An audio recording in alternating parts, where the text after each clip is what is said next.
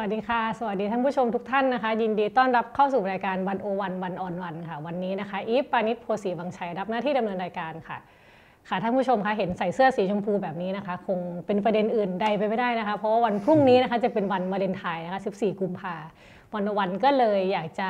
เปลี่ยนเรื่องจากเรื่องเข้มๆมาเป็นคุยเรื่องความรักบ้างนะคะ แต่ว่าก็ไม่แน่ใจว่า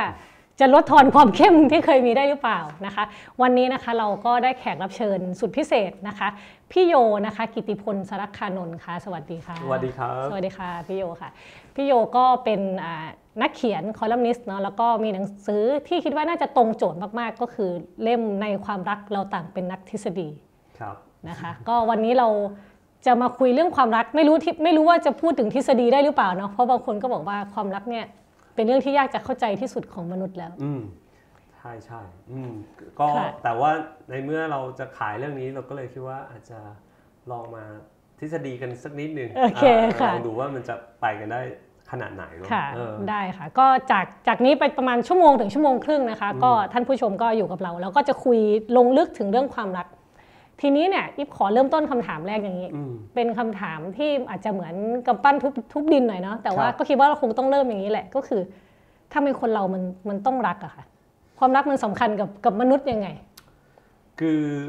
วิธีการตอบตรงนี้นะฮะ จริง ๆ ก็จะบอกอีฟไว้ก่อนว่า ถ้าเราตอบแบบไม่โรแมนติกเลยเนี่ยอืมผมคิดว่า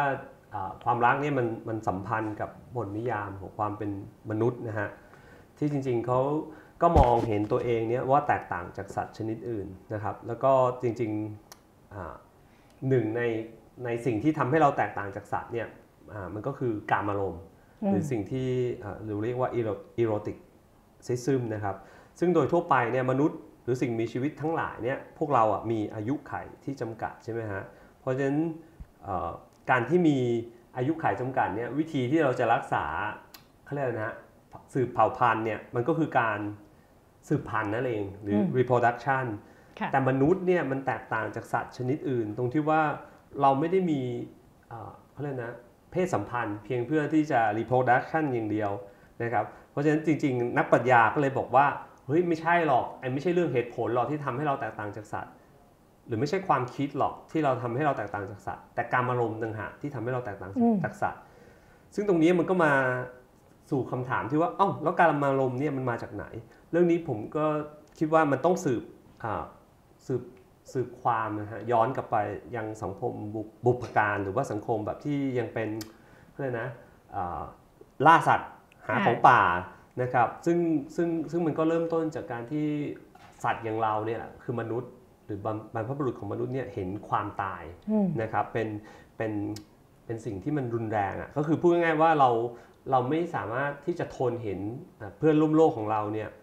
ตายได้อืมแล้วก็ความตายตรงการการจัดการกับความตายตรงนี้นี่เองเนี่ยฮะที่มันทำให้เราเริ่มเริ่มรู้สึกว่าเฮ้ยมันมันต้องมีอะไรบางอย่างนะที่เราเข้าไปอืมจัดการกับมัน ซึ่งซึ่งซึ่งซึ่งมันก็หมายรวมถึงการอ่าสร้างข้อห้ามขึ้นมา หรือตาบูขึ้นมาในการฆ่าพวกเดียวกันอะไรอย่างเงี้ยอ่าหรือบางครั้งมันก็อาจจะเลยพ้นไปจนถึงการฆ่าสัตว์บางอย่างด้วยเหมือนกัน ซึ่งพอเราเขาเรียกอะไรนะฮะพอเรามองเห็นความตายเนี่ยอ่าเป็นเรื่องที่รุนแรงสำหรับเรา เป็นเรื่องที่เป็นข้อห้ามสำหรับเราเนี่ยสิ่งที่น่าสนใจก็คือว่ามันก็พัฒนาไปสู่กิจกรรมทางเพศฮะอ่าเออเหรอคะมันเชื่อมโยงไงความตายกับกิจกรรมทางเพศ เพราะว่ากิจกรรมทางเพศเนี่ยอืมมันจะเป็นอุปสรรคครับสำหรับการที่เราเขาเรียกอะไรนะสำหรับการที่เราต้องล่าสัตว์ เพราะว่ามนุษย์ในยุคบุพการเนี่ยการทำงานกันเป็นกลุ่มนะฮะแล้วก็การผละไปประกอบกิจกรรมทางเพศเนี่ยมันจะทำให้สูญเสียอ่ากำลังคนนะฮะคือเพื่อนเขาทำงานกันอยู่เออแล้วไปร่วมเพศเนี่ยมันไม่ได้อ่าเอออ่าอ่านี่นี่มันไม่โรแมนติกเลยนะสำหรับสำหรับวันวาเลนไทน์นะแต่ว่าใช่เพราะว่าพอหลังจากนั้นนะฮะมันก็คือส่งผลกับงานครับการล่าสัตว์ใหญ่เนี่ยต้องใช้คนเยอะอืมเออเพราะฉะนั้นมันก็เลยกลายเป็นข้อห้าม นึกออกใช่ไหมฮะความตายเป็นข้อห้ามอืมการร่วมเพศก็เป็นข้อห้าม แต่การที่เรามีข้อห้ามเนี่ยมันน่าสนใจตรงที่ว่าทุกๆ ข้อห้ามเนี่ยมันต้องมาพร้อมกับการละเมิดอืมเพราะฉะนั้นพอเราได้ละเมิดเนี่ยในเรื่องบางเรื่องที่เรารู้สึกว่าเอ้ยมันคือข้อห้ามเนี่ยมันสร้างความฟินหรือความสุขกับเรา ตรงนี้นี่เองแหละครับที่มันทำให้เกิดไอ้เขาเรียกว่าการอารมณ์มันค่อยๆ พัฒนาขึ้นเพราะว่ามันถูกห้าม แต่เราอ่าได้ทำในสิ่งที่ที่ที่ถูกห้ามอืมอืมเพราะฉะนั้นตรงเนี้ยผมคิดว่าอ่ามันมันก็สอดคล้องกันว่านี่ว่านี่นี่เองนี่แหละที่มันพัฒนานะครับพัฒนาความรู้สึกที่มันอยู่ภายในหรือถ้าพูดในภาษาที่เป็นปรัชญาก็คือว่ามันพัฒนาประสบการณ์ข้างในของมนุษย์ ให้มันแบบเขาเรียกอะไรฮะให้มันซับเอ่อซับซ้อนนะครับมากขึ้น เพราะฉะนั้นถ้าถาม โดยส่วนตัวกามารมณ์ก็เลยเกี่ยวกับความตายอืมนะครับ แล้วก็ในในคือเขาเรียกว่าในระดับความเป็นจริงทางสังคมเนี่ยการรับรู้ถึงความตายเนี่ยมันก็สัมพันธ์กับ orgasm ด้วยอ่าอันอันนี้ก็คือเป็นคำอธิบายของของของนักปรัชญาอ่าค่ะคนหนึ่ง ซึ่งเอาโอเคก็เราก็สามารถพูดได้ว่าก็คือจอร์จปาตายอะไรเงี้ยอ่าซึ่งอ่าซึ่งซึ่งเขาก็จะพยายามจะอธิบายว่าทั้งหมดเนี้ยกิจกรรมทางเพศเอ่อการสืบพันธุ์ นะครับมันค่อยๆ เปลี่ยนแปลงสังคมมนุษย์ เพราะฉะนั้นจากการอารมณ์มันก็มาสู่ความรัก ความรู้สึกที่เรารู้สึกว่าเออมันพิเศษกว่าการที่เรามีเพศสัมพันธ์อืมแล้วก็อะไรหลาย ๆ อย่าง คือพูดง่ายๆว่าจิตใจของมนุษย์เนี่ยมันซับซ้อนขึ้นตามอ่าเวลาตามระบบวิวัฒนาการ เพราะฉะนั้นสิ่งที่อีฟถามก็คือว่าเฮ้ยทำไมเราต้องรักอ่า มันเลี่ยงไม่ได้แล้วอะมันมันอยู่บนเส้นทางของของของวิวัฒนาการของมนุษย์ทั้งหมด เพราะตอนนี้ถ้าให้เราแบบเอ่อเราอยากจะสืบพันธุ์แล้วเราไปทำแบบเดียวกับหมาข้างถนนอย่างเงี้ยมันไม่ได้แล้วอะเออมันย้อนกลับไปตรงนั้นไม่ได้เพราะฉะนั้นตรงนี้เราก็จะมีคำอธิบายที่ว่าอ๋อโอเค ความรักมันเกิดขึ้นแล้วแหละอืมอ่าแต่มันใช้เวลา แล้วมันก็มีความเปลี่ยนแปลงอยู่ตลอดเออค่ะบนเส้นทางของเวลาตรงนี้อะไรเงี้ยอืมจริง ๆ ที่พี่โยพูดเมื่อกี้มันมันกลับด้านกับ ความเข้าใจของปัจจุบันเหมือนกัน ปกติเราจะเข้าใจว่ามันต้องรักก่อนไหมค่อยไปมีกิจกรรมทางเพศกันหรืออะไรเงี้ยใช่แต่อันนี้แปลว่ากิจกรรมทางเพศมันเริ่มต้นก่อน แล้วเราค่อยเรียนรู้ที่จะที่จะรัก เพราะว่าอะไรเพราะว่าถ้าถ้าอธิบายแบบในทางปรัชญาอืมมนุษย์อะมันคือสิ่งมีชีวิตที่ที่ไม่ต่อเนื่องนะฮะความต่อเนื่องเนี่ยมันไม่ใช่มนุษย์ ความต่อเนื่องนี่คือ เช่นอะพูดง่ายๆความไม่ต่อเนื่องนี่คือการที่เรามีอายุขัยจำกัดอืมอืม ความต่อเนื่องเนี่ยก็คือเวลาที่เราคิดถึงพระเจ้าที่มีอายุขัยไม่จำกัดใช่ไหมฮะอืมอืมแต่ความเขาเรียกนะความต่อเนื่องของมนุษย์มันมีแค่ในเซนส์เดียวก็คือเราสืบพันธุ์ไปเรื่อยๆ มันมันถึงจะเกิดความต่อเนื่องได้ นึกออกไหมอายุขัยเราเท่านี้ แต่วิธีที่มนุษย์มันมองว่า เอ้ย ถ้าคุณจะมีอมตะเนี่ยหรือว่ามีชีวิตที่เป็นนิรันดร์เนี่ยคุณต้องอาศัยการสืบพันธุ์ไปเรื่อยอืมๆซึ่งตรงนี้นี่เองอะสำหรับโดยส่วนตัวก็คือว่ามันเลี่ยงไม่ได้ที่มันจะเกิด เขาเรียกนะฮะความเปลี่ยนแปลงอืมวิวัฒนาการก็เหมือนหลาย ๆ อย่าง พอมันสืบเนื่องไปอะมันก็มีมีมีความเพราะฉะนั้นมันมีความแตกต่างออกไปอะไรเงี้ยอืมอืมในในค่ะในในช่วงเวลาต่างๆ ซึ่งซึ่งตรงนี้มันน่าสนใจตรงที่ว่ามันไม่ใช่เวลาแบบปฏิทินน่ะมันไม่ใช่เวลาของเวลาที่เราบอก เอ้ยพันปีสองพันปี หลายครั้งมันอยู่ข้างในอะครับมันอยู่ในวิวัฒนาการของคนแล้วเราก็บอกไม่ได้ด้วยว่าเฮ้ยเออว่ามันเปลี่ยนไปจากจากเดิม มากมากมากน้อยแค่ไหนอะไรเงี้ยเออค่ะหรือไม่สามารถเร่งได้ว่าเออมันจะต้องเปลี่ยนไปแบบนี้อะไรเงี้ยอืฮะมค่ะอืมอีฟอีฟแบะถามนิดนึงเมื่อกี้พูดถึงว่าคือมนุษย์มนุษย์รีรีโปรดักชันไปเรื่อยๆเนาะมนุษย์มนุษย์แบบว่าอ่าสืบพันธุ์ไปเรื่อยๆ เพื่อที่จะให้เส้นอายุไขมันต่อเนื่องไปเรื่อยแล้วแล้ว LGBT อยู่ตรงไหนในเส้นเนี่ย เพราะมันมีลูกไม่ได้อะมันแน่นอนอยู่แล้ว อันนี้เอออัอันนี้คือสิ่งที่มันซับซ้อนมากขึ้นเออก็คือว่าพอ LGBT มันเกิดขึ้นเนี่ย เราก็จะบอกว่า โอ้ยมนุษย์มันไม่มีเพศหรอกเพศนี่มันแบบว่าเอ้ยอะไรนะ เพศสถานะมันเป็นสิ่งที่กำหนดได้อืมแต่เอาเข้าจริงเนี่ยมันมีปัญหามันไงนะอืมเพราะถ้าเราแบบว่า โอ้ยฉันจะอยู่กับเพศเดียวกันอย่างเงี้ยอืมลองนึกดูดิแล้วเราจะมีการสืบพันธุ์ยังไงอืมมันยากมากเลยนะอืมแต่ในเวลาก่อนหน้านี้ก็คือว่ามันไม่มันไม่ได้มองเรื่องเรื่องเรื่องของอ่าจิตใจมากเท่ากับ เราจะต้องมีลูกอ่า ในสังคมกรีกเนี่ยก็ชัดเจนมากเลยว่ามันก็แยกความรักกับการมีลูกหน้าที่ของพลเมืองเออรักในอุดมคติของสังคมกรีกก็อาจจะหมายถึงชายรักชายเออแต่ว่ารักที่มันต่ำกว่าก็คือชายรักหญิงอ่านึกออกไหมฮะมันก็มีมันก็มีวิธีอธิบาย แต่นั่นมันก็คือสิ่งที่มันเกิดขึ้นอ่าภายใต้เขาเรียกนะมันเกิดขึ้นของอารยธรรมแล้วอะไรเงี้ยแต่ในช่วงที่มันยังเขาเรียกนะหาของป่าล่าสัตว์เนี่ยคิดว่า มันไม่ใช่อย่างนั้นเออมันมันมีลักษณะที่เขาเรียกอะไรฮะยังไงมันต้องการการสืบพันธุ์อ่าอืมเพราะว่ามันต้องการกำลังคนสิ่งต่างๆอืมอืมนี่แหละก็ก็เลยคิดว่าจริง ๆ ถ้าเป็น LGBT มันก็คือจุดที่มนุษย์มันละเอียดอ่อนแล้วอะว่าอ่าโอ้ฉันอยู่กับเพศเดียวกันก็ได้อ่าอีกร้อยปีก็ได้ แต่ถามว่าเราสนใจไหมว่าถ้าประชากรมันลดลงอะอ่าเออ คุณทำยังไงอืมคุณบอกอ๋อไม่เป็นไร เดี๋ยวเราก็จะอะไรนะ เด็กหลอดแก้วโคนนิ่ง แต่มันเกิดขึ้นหรือยังอะไรอย่างเงี้ยอันเนี้ยอืมก็เป็นสิ่งที่เราอาจจะยังเขาเรียกนะยังคาดไม่ถึง แต่ว่าในเชิงคอนเซปต์หรือในเชิงแนวคิดอะผมคิดว่ามันมันก็มันก็มันก็คิดได้ แต่ตอนนี้มันยังไม่ใช่เวลาอะไรเงี้ยอืมเนี่ยอืมอืมค่ะเนี่ยมันมันก็เลยแบบว่า เอาก็จริงเรื่องพวกนี้มันมันสัมพันธ์กันหมดนะอืมอืมันสลับซับซ้อนด้วยนะ มันจะมองมิติเดียว ไม่ได้หมือนใช่กันอืมเราก็เลยบอกแล้วว่าจริง ๆ เรื่องความรักมันไม่ได้โรแมนติกอ่ามมากนักนะมันมีเรื่องความเป็นความตายมันมีอะไรหลายอย่างที่มันเออมันอืมซ้อนอยู่ข้างในอะไรเงี้ยฮะเออค่ะค่ะ ความรักเนี่ยมันมันเป็นสากลไหมคะเราเราไม่รักได้ไหมคืออันเนี้ยน่าสนใจเพราะว่าอืมจากที่อธิบายไปเนี่ยมันแค่หนึ่งหนึ่งความคิดเนาะหรือหนึ่งอืมแนวคิด เพราะฉะนั้นเวลาที่เราบอกเรื่องความรักเนี่ย คือทฤษฎีต่างๆเนี่ยมันก็อธิบายไปคนละทาง แล้วลองนึกดูดิว่าถ้าทฤษฎีต่างๆเนี่ยมันบอกว่าความรักเป็นสากลแต่สากลแบบนี้แบบนั้นนะอืมแต่ทฤษฎีไม่ตรงกันเลยเนี่ยเพราะฉะนั้นความเป็นสากลมันก็เขาเรียกนะมันก็หลากหลายมันมาก็กไม่มันก็ไม่สาสากลกลนะ มันก็เออแบบดูยอกย้อนเหมือนกันนะอืมว่าเอออมสุดท้ายเนี่ยความรักมันเป็นยังไงกันแน่ใช่ไหมฮะอืมในยุคกรีกโบราณเป็นอย่างนี้ ในยุคกลางที่คริสเตียนิตี้มันแข็งแรงอย่างเงี้ยความรักก็เป็นแบบนี้อะไรเงี้ย เออมันก็เลยทำให้เรารู้สึกว่าสุดท้ายเนี่ยเอ่อความรักมันก็อาจจะสัมพันธ์กับเวลาสัมพันธ์กับกับสังคมสังคมสัมพันธ์กับวัฒนธรรม ซึ่งก็หมายความว่าท่านถ้าพูดให้ง่ายก็คือว่าสัมพันธ์กับศาสนาที่เราที่เราอยู่นั่นแหละเออแต่ถ้าถามว่าเราสามารถมีความอ่าเรามีชีวิตโดยที่ไม่มีความรักเลยได้ไหมเนี่ยอืมก็ต้องตอบว่า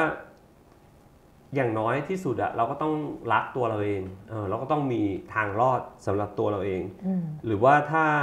พูดภาษาแบบชาวบ้านเนี่ยเราก็ต้องรักตัวกลัวตายอืมอืมอันนี้ก็เป็นพื้นฐานที่ที่มากับชีวิตอะไรเงี้ย อืมเนี่ยแหละอืม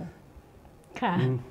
ทีนี้เมื่อกี้เมื่อกี้พูดนะมันเห็นว่ายุคยุคหาของป่าล่าสัตว์ก็อีกแบบหนึ่งยุคกรีกก็อีกแบบหนึ่งอะไรเงี้ยถ้าเกิดว่าเราเราจะลองไล่ไทม์ไลน์ รูปแบบของความรักมันพอจะพูดได้ไหมคะว่ามันไล่ลำดับ มีรูปแบบที่เปลี่ยนไปอะไรยังไงบ้างคือ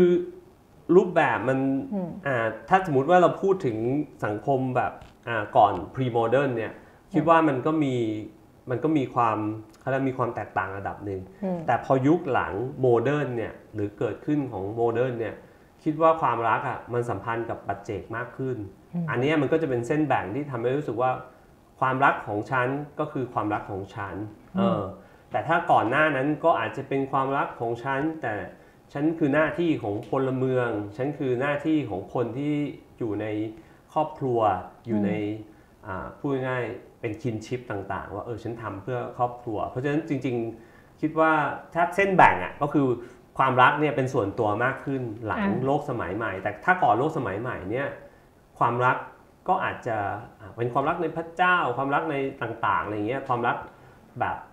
ที่เป็นหน้าที่เออของของมนุษย์ ซึ่งก็เขาเรียกอะไรนะเนี่ยเนี่ยก็คือเส้นแบ่งที่มันแตกต่างกัน เพราะฉะนั้นถ้าทุกวันเนี้ย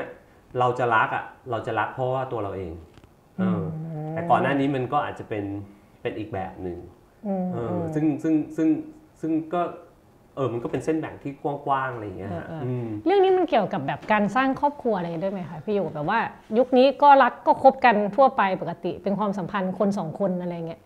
แต่อาจจะไม่ต้องมองไปถึงการสร้างสถาบันครอบครัว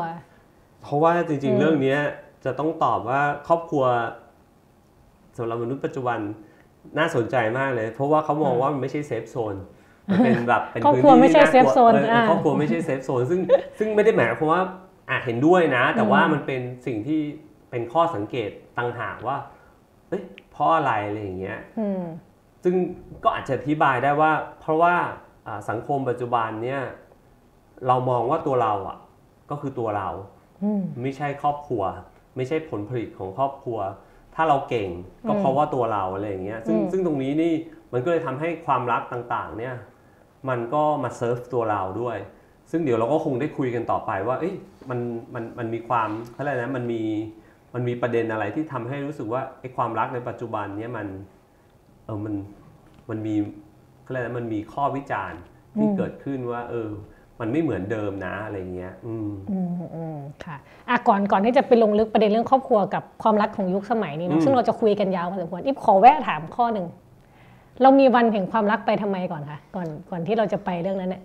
เนี่ยวันเนี้ยที่เราต้องแบบตั้งใจมาคุยเรื่องความรักในวันในวันวาเลนไทน์เนาะอันนี้ก็อุตส่าห์ไปหามาให้นะแต่จริงๆแล้วจะบอกว่าวันแห่งความรักมันคือวันสำคัญทางศาสนานะฮะอืมลองนึกดูดิว่าถ้าสมมติว่าวันวิสาขาบูชาเนี่ยถูกแทนด้วยความรักเนี่ยอืมมันจะประหลาดใช่ไหมฮะหรือว่าอืมวันมาคาบูชาเนี่ยมันถูกแทนด้วยความรักมันก็ประหลาด แต่ว่าจริงๆอะอ่าวันสำคัญทางศาสนา อย่างเช่นวันเนี้ยเออวันที่ 14 กุมภาเนี่ยมันก็คือวันของนักบุญเออ มันไม่อาจจะไม่ได้เกี่ยวกับความรักแบบหนุ่มสาวเลย แต่ที่น่าสนใจก็คือไปค้นมาให้อีฟครับ ก็คือว่าอะวันสำคัญทางศาสนาของคริสตศาสนาทั้งหมดอะมันคือการแทนที่วันของ pagan ก็คือวันของพวกนอกศาสนาอ่าอ่าอย่างเช่นถ้าเป็นคริสต์มาสเนี่ยก็จริง ๆ แล้วอย่างที่เราบอกอะว่ามันก็เอาวันของเซนต์นิโคลัสอะเข้าไปแทนอืม Saturnalia ถ้าเป็นวันของอะเนี่ยเดือนกุมภาเนี่ย เราก็คือวันของเซนต์วาเลนไทน์ที่เข้าไปแทนลูเปอร์คัสเออซึ่งซึ่งเอาจริง ๆ เราไม่รู้เลยด้วยซ้ำว่าเซนต์วาเลนไทน์มันมันสำคัญมากน้อยแค่ไหน แต่ว่าอย่างน้อยคือ Christianity ก็คือ หรือว่าศาสนาคริสต์ก็คือพยายามเอาเข้าไปแทนสิ่งที่มีอยู่ เพราะฉะนั้นถ้าถามว่าวันสำคัญตรงนี้เนี่ยทำไมต้องมี ก็ตอบด้วยได้ได้เลยว่าเออจริง ๆ มันก็คือเรื่องของการเมืองของศาสนานั่นแหละอ่าเออเนี่ยมันก็เลยแบบพยายามโปรโมทอ่าแต่พอโลกสมัยใหม่เนี่ยอ่าเขาเรียกนะวันอะไรก็ตามเนี่ยถ้ามันบริโภคมากขึ้น ถ้ามันสามารถทำให้มันระบบทุนนิยมอะมันสามารถขายของมากขึ้นบริการมากขึ้นเนี่ยเขาก็อยากโปรโมทอ่าเออก็เหมือนคริสต์มาสเนี้ยคนไทยใช่ก็ไม่รู้นับถือศาสนาอะไรก็อินไปกับเขาได้หมดใช่อืมเพราะว่ามันก็เป็นส่วนหนึ่งของการบริโภคอะอืมอืมอืมอืม นี่แหละค่ะ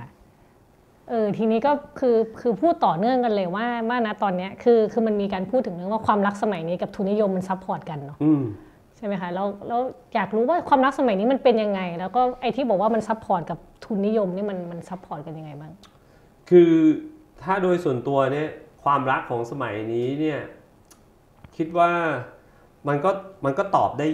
ยากนะ แล้วก็กว้างมาก แต่ถามว่ามันมีนักคิดหรือว่านักทฤษฎีที่พยายามจะตอบคำถามข้อนี้ไหมอืมก็ต้องบอกว่ามันมีครับ แล้วก็อ่าคำตอบของคำถามข้อนี้มันก็มันก็ชวนให้ถกเถียงด้วยเหมือนกันเหมือนกับว่าบางคนก็อาจจะไม่ได้อินนะฮะค่ะแต่ว่าอย่างน้อยเนี่ยหนึ่งคนในนั้นเนี่ยก็คือมีอลังบาดิยูในงานแบบที่มันโด่งดังเนี่ยก็คือ In Place of Love นะฮะ ซึ่งอืมจริง ๆ มันเป็นบทสนทนาระหว่างเขากับนิโคล่าทรองนะครับ ซึ่งซึ่งก็พยายามจะ อธิบายว่าไอ้ความรักในปัจจุบันเนี่ยมันอยู่ในภาวะที่เป็นวิกฤตการณ์เพราะว่าอะไร เพราะเขามองว่าความรักแท้ๆเนี่ยมันกำลังจะตายไปจากโลกนี้ แล้วก็กำลังถูกแทนที่ด้วยความรักแบบพาฝันที่เราเรียกว่าโรแมนต์อ่าเออซึ่งบาดิยูก็จะมองว่าไอ้ความรักแบบพาฝันเนี่ยมันแตกจากจากความรักแท้ๆตรงที่ว่า มันไม่ต้องการความเสี่ยงอะรักโดยที่ไม่ต้องเจ็บปวด ตกหลุมรักโดยที่ไม่ต้องตกหลุมรักก็คือว่าเรารักคนโดยที่ไม่ต้องแบบเออ เขาเรียกอะไรนะไม่ไม่ต้องการด้านที่มันเป็นลบเลยอะไรอย่างเงี้ยซึ่งซึ่งมันน่าสนใจตรงที่ว่าไอ้ความรักแบบพาฝันเนี่ยมันมันไม่ต้องการความต่าง ไม่ต้องการความขัดแย้ง หรือพูดง่ายๆความรักแบบพาฝันก็คือการขยายตัวเรา หรือพูดง่ายๆก็เอาเซฟโซนแม่งไปยัดใส่ทุกอย่างนะฮะแล้วก็ถ้าเรามองแบบนักปรัชญาก็คือว่าเฮ้ยหรือว่าจริงๆ มันก็คือความหลงในตัวเราเองวะอะ ว่าเราเนี่ยคือแบบว่าสำคัญที่สุดอ่าเราเนี่ยเอ่อจะต้องไปเขาเรียกนะเอาตัวเราอะไปทาบซ้อนกับคนอีกคนนึงถ้าอีกคนนึงเนี่ยผิดไปจากมาตรฐานที่เราแฮปปี้อืมไปกินแกงเหลืองไม่กินส้มตำปลาล้าอะไรอย่างเงี้ยอ่าเออมันก็จะกลายเป็นว่าอันเนี้ยไม่เข้ากับเราละอืมซึ่งจริง ๆ แล้วมันไม่ใช่ฮะรักแท้ในใน concept ของ Badiou ก็คือว่า มึงก็ลองกินส้มตำดูสิอ่ามึมึงก็ลองแบบว่า เออไปในที่ที่แบบว่าไม่อยากไปอะปีนเขาเดิน อะไรนะ เดินทางไกล trekking ต่างๆ เออเออมึงไม่ใช่แบบเอเวนเจอรัสลองดูซิว่ามันไปได้ไหมซึ่งความรักพวกนี้มันก็เลยทำให้รู้สึกว่าอ่าหมายถึงว่าไอ้ไอ้ความรักแบบพาฝันหรือ romance เนี่ยมันก็เลยทำให้เขาเรียกอะไรฮะเราปฏิเสธสิ่งที่มันเป็นธรรมอ่ามันเป็นลักษณะอ่า โดยทั่วไปของความรักนั่นก็คือออืมเราไม่รู้หรอกว่าผลของมันจะเป็นยังไง เราไม่รู้หรอกว่าไอ้ความรักมันคืออะไร หรือเราไม่รู้ด้วยซ้ำว่าจริงๆ เราจะเข้าใจไอ้ไอ้ความรักของตัวเราได้หรือเปล่าอืมเนี่ยก็เลยกลายเป็นประเด็นที่ว่าเอ่อเขาเรียกนะณปัจจุบันเราไม่อยากจะเสี่ยง แต่เมื่อกี้เราพูดถึงจอร์จบาตายไปแล้วจริงๆไอ้ความรักกับความเสี่ยงเนี่ยบาตายเนี่ยก็ได้พูดไว้ก่อนบาดิยูไว้หลายหลายปีเหมือนกันนะฮะอืมซึ่งจริงๆเขาพยายามจะบอกว่าเขาเขาเปรียบกับศาสนาฮะ เขาบอกว่าไอ้ความรักในพระเจ้าเนี่ยมันแน่นอนอ่าเออเพราะพระเจ้าแบบเป็นสิ่งเที่ยงแท้ใช่ไหมฮะแต่ความรักที่เจ๋งที่สุดเยี่ยมยอดที่สุดก็คือความรักในสิ่งที่ไม่แน่นอน ความรักในสิ่งที่เสี่ยง เช่น ความรักในมนุษย์ด้วยกัน ซึ่งเราไม่รู้ว่าเดี๋ยวพรุ่งนี้มันตายอ่าพรุ่งนี้มันเปลี่ยนใจ แต่เรารักอะอืมในสิ่งที่ไม่แน่นอนเนี่ยเออมันก็เลยทำให้รู้สึกว่า เออหรือว่านี่มันคือธรรมชาติของความรักที่มันเป็นรักที่แบบ จริง ๆ อะไรอย่างเงี้ยเออรักที่แท้ๆเนี่ยมันก็คือรักบนความเสี่ยงอืมนะฮะค่ะซึ่งซึ่งในโลกปัจจุบันเนี่ยมันก็มีนักทฤษฎีเยอะมากที่ที่พยายามจะบอกว่าไม่อะทำไมทำไมเราต้องไปเสี่ยงอะไรอย่างเงี้ยซึ่งไอ้ความที่เราไม่อยากจะเสี่ยงเนี่ยมันมันก็ถูกอธิบายว่าเนี่ยมันเป็นความเขาเรียกนะความใกล้ตายเออหรือความเจ็บป่วยของความรักแล้วแหละ เพราะว่าความรักโดยทั่วไปมันต้อง ไม่แน่นอนอืมเออซึ่งซึ่งซึ่งซึ่งก็น่าสนใจเหมือนกันว่าเออถ้าเป็นคนทั่วไปมองก็อาจจะบอกว่า เอ้ย ฟุ้งซ่านกันไปว่าใครจะอยากเสี่ยงวะ ใครจะอยากเจ็บอะไรอย่างเงี้ย เออ ซึ่งซึ่งณปัจจุบันมันก็เป็นแบบนี้ วันหนึ่งมันอาจจะเป็นความจริงก็ได้นะ ของของวัยรุ่นในปัจจุบัน โอ้ทำไมต้องเสี่ยงอะก็ใช้อัลกอริทึมทำไมไม่ใช้แบบอะไรนะ Tinder ที่ที่อืมเราแบบหาอ่าคนที่เหมือนเราอะไรอย่างเงี้ย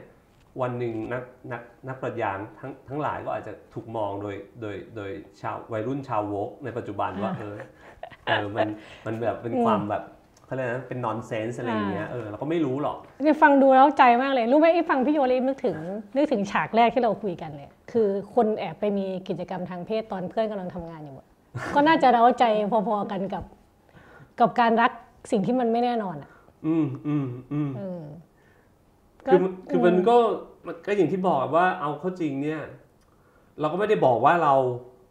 ถูกนะอืมวันหนึ่งอนาคตข้างหน้ามันเปลี่ยนไปเนี่ยเขาบอกอ๋อแม่อะความรักที่แท้จริงก็คือการแบบว่า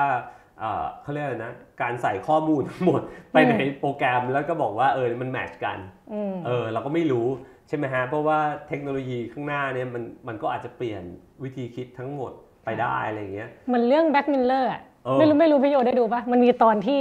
ทดลองให้มนุษย์สองคนเนี้มาเจอกันพันครั้งอ๋อไม่แล้วดูว่าครั้งไหนที่สองคนเนี้จะจะกลายเป็นรักแท้อะโอ้ไม่ได้เอดูอแบบมะเออแบบเอออันเนี้ยเป็นเทคโนโลยีข้างหน้าแบบทดสอบความเป็นไปได้พันครั้ง น่าสนใจมากเลยเออะไรอแบบนี่แหละอาจก็อาจอาจจะไปถึงจุดนั้นได้ เพราะว่าเพราะทุกวันนี้มันเหมือนเรามีโอกาสลองได้แค่ครั้งเดียวเนาะอืมใช่ไหมกับกับคนคนหนึ่งแล้วก็ใช่อืมคือจริง ๆ มันก็ต้องอย่างนั้นแหละฮะ มันก็ต้องเฟลได้ มันก็ต้องแบบมีอะไรหลาย ๆ อย่างได้ แต่ว่าเอ่อไอไอความรักน่ะคิดว่าถ้าในเป็นเป็นเป็น modern love อะฮะ มันก็ ใช้คำว่าอะไรเดียว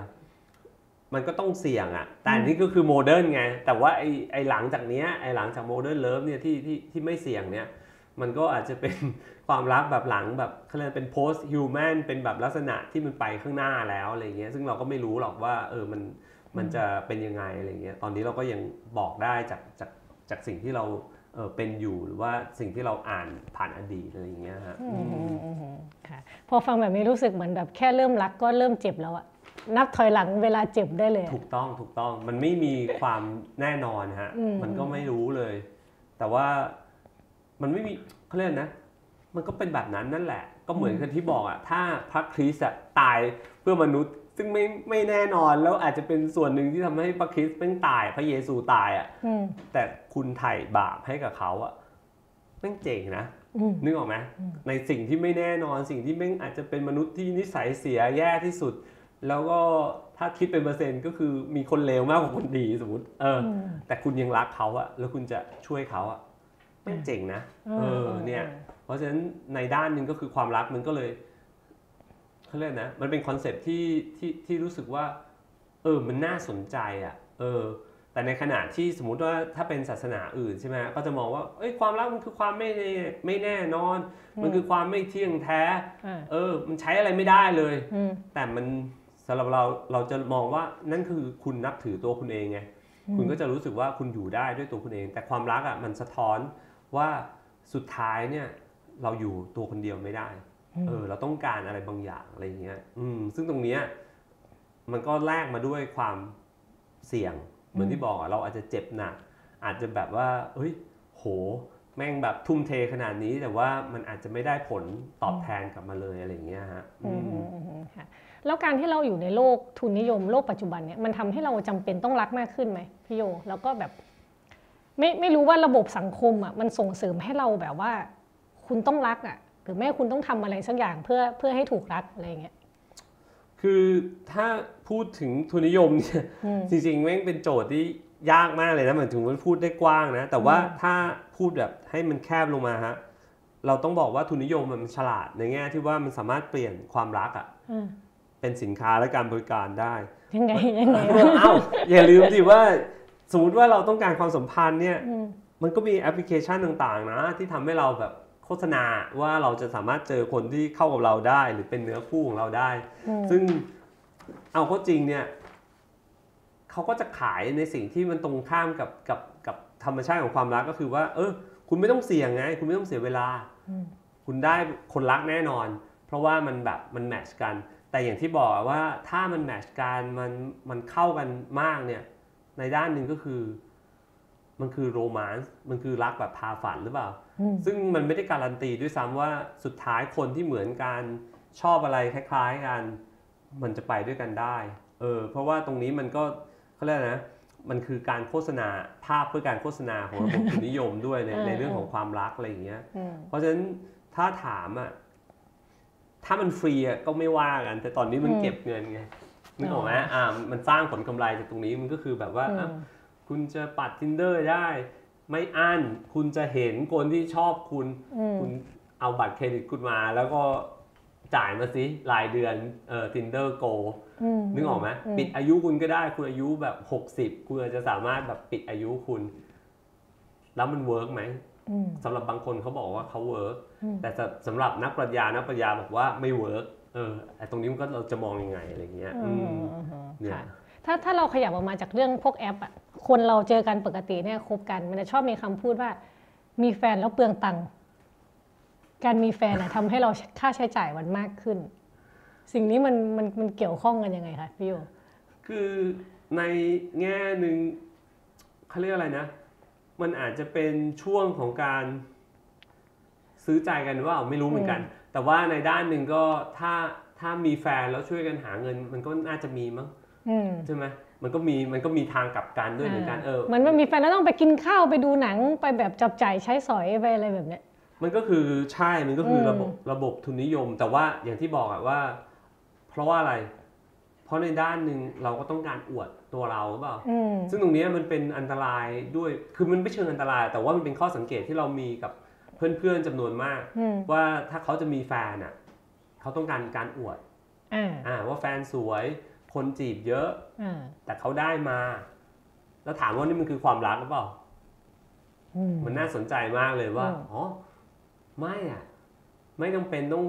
ต้องต้องแมทชกันในเชิงความคิดในเชิงแบบอะไรก็ตามอะหรือว่าจริง ๆ ไม่ได้สนใจด้วยซ้ำว่าเขาเป็นคนยังไงอืมแต่เขาสวยแล้วเราจีบได้อ่าเออก็ยกระดับสถานะยกระดับทางสังคมอ่าสเนถาอะนะทางสังคม ซึ่งตรงนี้มันก็มันก็เป็นสิ่งที่เออน่าสนใจเหมือนกันว่าหรอมันสำคัญจริงๆเหรอ เออเพราะจริงๆสำหรับเราเรารู้สึกว่ามันมันอาจจะไม่สำคัญก็ได้นะอืมเราอาจจะต้องการคนที่ทะเลาะกับเราทุกวันแต่เราอยู่ด้วยกันได้อืมเออแต่ทุกวันเนี้ยการทะเลาะกันแค่เริ่มต้นทะเลาะกันมันกลายเป็น toxic ไปแล้วอะอืมซึ่งคำคำว่า toxic เนี้ยมันเป็นเรื่องที่ตลกมาก เพราะว่ามนุษย์อะมันต้องทะเลาะมันต้องถกเถียง มันต้องอยู่กับความไม่เป็นสุขอะอืมเออจะมาราบรื่นนี้ไม่ได้เออไม่มีมันไม่มีอยู่แล้วในความรักอืมมันต้องแบบ มันต้องแบบเขาเรียกนะมันต้องปะทะกันมันต้องเต็มไปด้วยสิ่งที่ขัดแย้งแล้วพูดง่ายๆว่า มันไม่มีส่วนที่เหมือนในภาพยนตร์อะจบแบบ happy ending อะคือถ้า happy ending ในในอันนี้มันจริงๆเป็นคำของออร์สันเวลส์เนาะที่บอกว่าถ้าถ้า happy ending ก็คือมันยังไม่มันยังไม่ ending มันยังเป็นแค่จุดหนึ่งของของ ending อะไรอย่างเงี้ยเอออมซึ่งซึ่งชีวิตทั้งหมดของของมนุษย์เราอะมันก็ต้องผ่านกระบวนการพวกเนี้ย แล้วอันนี้ไม่ได้มองในแง่ร้ายนะ แต่ว่าอืมแต่แต่แต่จะมองว่าไม่ว่าจะเป็นความรักชีวิตก็ดีอะไรอย่างเงี้ยฮะส่วนที่เราเป็นทุกข์อะมันมากกว่าความสุขอืมความสุขมันถึงเป็นความสุขเออเพราะเราทุกข์มากกว่าอ่าเออตอนมันสุกมันเลยมันเลยใช่รู้สึกดีใช่ใช่ใช่ไหมมันเลยรู้สึกดี แต่ถ้าเราแบบ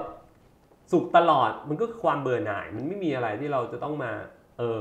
คิดกับมันอะไรอย่างเงี้ย อือืมมหืมอืมหืมค่ะ เมื่อกี้คุยเมื่อกี้คุยกันถึงเรื่อง ไปกินข้าวดูหนังอะไรเงี้ยยิบเลยอยากรู้ได้แบบ เราเริ่มออกเดทกันเมื่อไหร่อะคือเรื่องเนี้ยน่าสนใจมากเลยอืมเพราะว่า ถ้าสมัยก่อนอะการออกเดทเนี่ยคือคุณเป็นคนชั้นต่ำคุณเป็นผู้ใช้แรงงานอ่าอ่าแล้วทำไมอะเพราะว่าในโลกของศตวรรษที่ 19เนี่ยฮะอืมคนที่เป็นคนชั้นกลางระดับสูง หรือคนชั้นสูงเนี่ยจะไม่เจอกันในที่สาธารณะอ่าอ่า แต่จะเจอกันในที่โลโหฐานคือเป็นบ้านของใครสักคนหนึ่งอะไรอย่างเงี้ยอืมแต่ในขณะที่พวกชนชั้นล่างอะบ้านก็แคบทุกอย่างก็ไม่มีอืมก็ต้องไปเจอกันในที่สาธารณะกินข้าวก็กินข้างนอกอืมแต่พอผ่านพ้นอ่ายุคนึงเนี่ยฮะมันก็น่าสนใจเหมือนกันพอพอพอข้ามศตวรรษที่ 19 มาเนี่ยการออกไปกินข้าวนอกบ้าน แล้วก็เหมือนกับเขาเรียกนะอ่า เพราะเพราะอย่าลืมว่าบ้านชนชั้นสูงนี่เขามีพ่อครัวมีอะไรมีอาหารทุกอย่างพร้อมใช่ไหมอืมแต่การออกไปกินข้าวนอกบ้านเนี่ยมันก็กลายเป็นสิ่งที่ทำได้ แต่ถ้าเรามองแบบนักประวัติศาสตร์สังคมเขาก็บอกว่าจริง ๆ มันก็มาจากเชฟนั่นแหละมันตกงานผู้อุปถัมภ์หรือว่าไอ้พวกชนชั้นสูงเนี่ยไม่ได้จ้างแล้ว มันก็เลยต้องไปเปิดร้านอืมเออเพราะฉะนั้นการไปกินข้าวข้างนอก แต่ได้มาตรฐานของของที่ชนชั้นสูงกินเนี่ย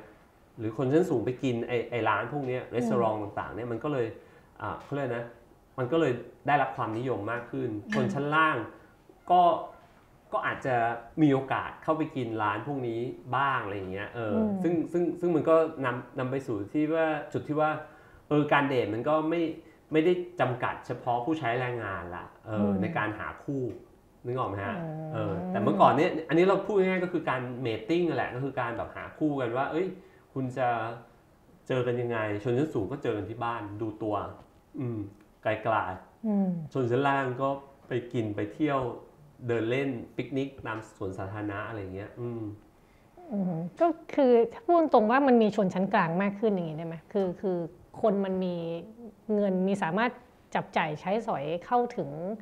ร้านอาหารเข้าถึงพื้นที่ที่ไม่ต้องไปพื้นที่สาธารณะที่ฟรีอะ คือมีเงินจ่ายที่เพื่อไปไปเจอกันอะไรอย่างเงี้ยใช่ก็คืออมในแง่หนึ่งก็มันก็ดีกับระบบทุนนิยม มันก็ดีกับเอ่อธุรกิจต่างๆ การไปเดทเนี่ยมันก็เขาเรียกนะ มันก็ทำให้มีเหมือนที่อีบอกอะเราจ่ายเงินมากขึ้น เพื่อจะซื้อใจบางคนอะไรเงี้ยหรือว่าอืมเราต้องซื้อของซื้อดอกไม้ซื้อทุกอย่างที่ที่ที่สร้างความประทับใจเออการเดทมันก็เป็นส่วนหนึ่งของของเขาเรียกนะ ของวัฒนธรรมในการจีบกันแล้วอะเออเพื่อเพื่อที่เราจะแบบรู้ เพราะว่ามันไม่ใช่การฉุด ไม่ใช่การแบบว่า เออลากไปนึกออกไหมฮะอ่าลากไปแล้วก็แบบอ่ากว่าจะอืมเขาเรียกนะ กว่าจะ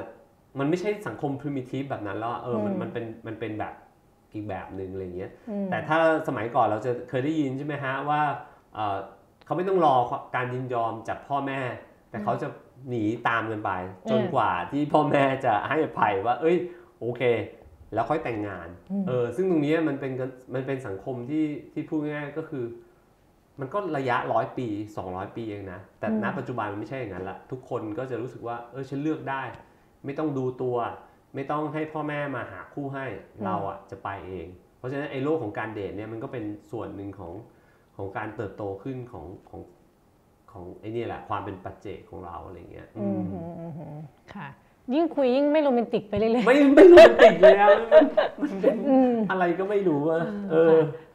เมื่อกี้มีคำหนึ่งคือคือเราค่อยๆเป็นเป็นปัจเจกขึ้นเรื่อยๆเนาะทีนี้มันมันก็มีคำหนึ่งที่เขาบอกว่าเป็นคำแห่งยุคสมัยเลยพี่โยคือคำว่าความเหงาอืมความเหงาความเดียวดายของคนรุ่นใหม่ ยุคสมัยนี้เป็นยุคสมัยของปัจเจกที่อยู่ตัวคนเดียวหรืออะไรเงี้ย ก็เลยก็เลยอยากชวนพี่โยคุยว่าแบบไอ้ความรักกับความเหงานี่มันมันสัมพันธ์กันไหมแล้วถ้าเรามีความรักเรายังจะเหงาไหมหรือว่า ถ้าเรามีความรักโอเค เราก็จะหายเหงา คือความเหงาอืมความรู้สึกโดดเดี่ยว หรือถ้าเอ่อเอ่อให้ถึงที่สุดก็คือความสันโดษเนี่ยอืมมันก็เป็นประเด็นที่พวกเขาเรียกอะไรนะนักทฤษฎีต่างๆเนี่ยพยายามเข้าไปอธิบายนะฮะอย่างความเหงาความโดดเดี่ยวเนี่ยเขาบอกว่า มันอาจจะเป็นคุณสมบัติพื้นฐานของมนุษย์นะฮะเพราะว่าด้วยด้วยตัวเราเนี่ยเป็นสิ่งมีชีวิตที่ต้องพึ่งพิงช่วยเหลือ ซึ่งกันและกันภาษาเนี่ยก็เป็นสิ่งที่บอกอยู่แล้วว่าเออไม่ไม่ว่าจะเป็นอ่าวัจนภาษาอวัจนภาษา มันก็แปลว่าเราอะไม่สามารถอยู่เพียงลำพังได้เราต้องสื่อสารอืมความต้องการของเราใช่ไหมฮะอืมแต่ถ้าถาม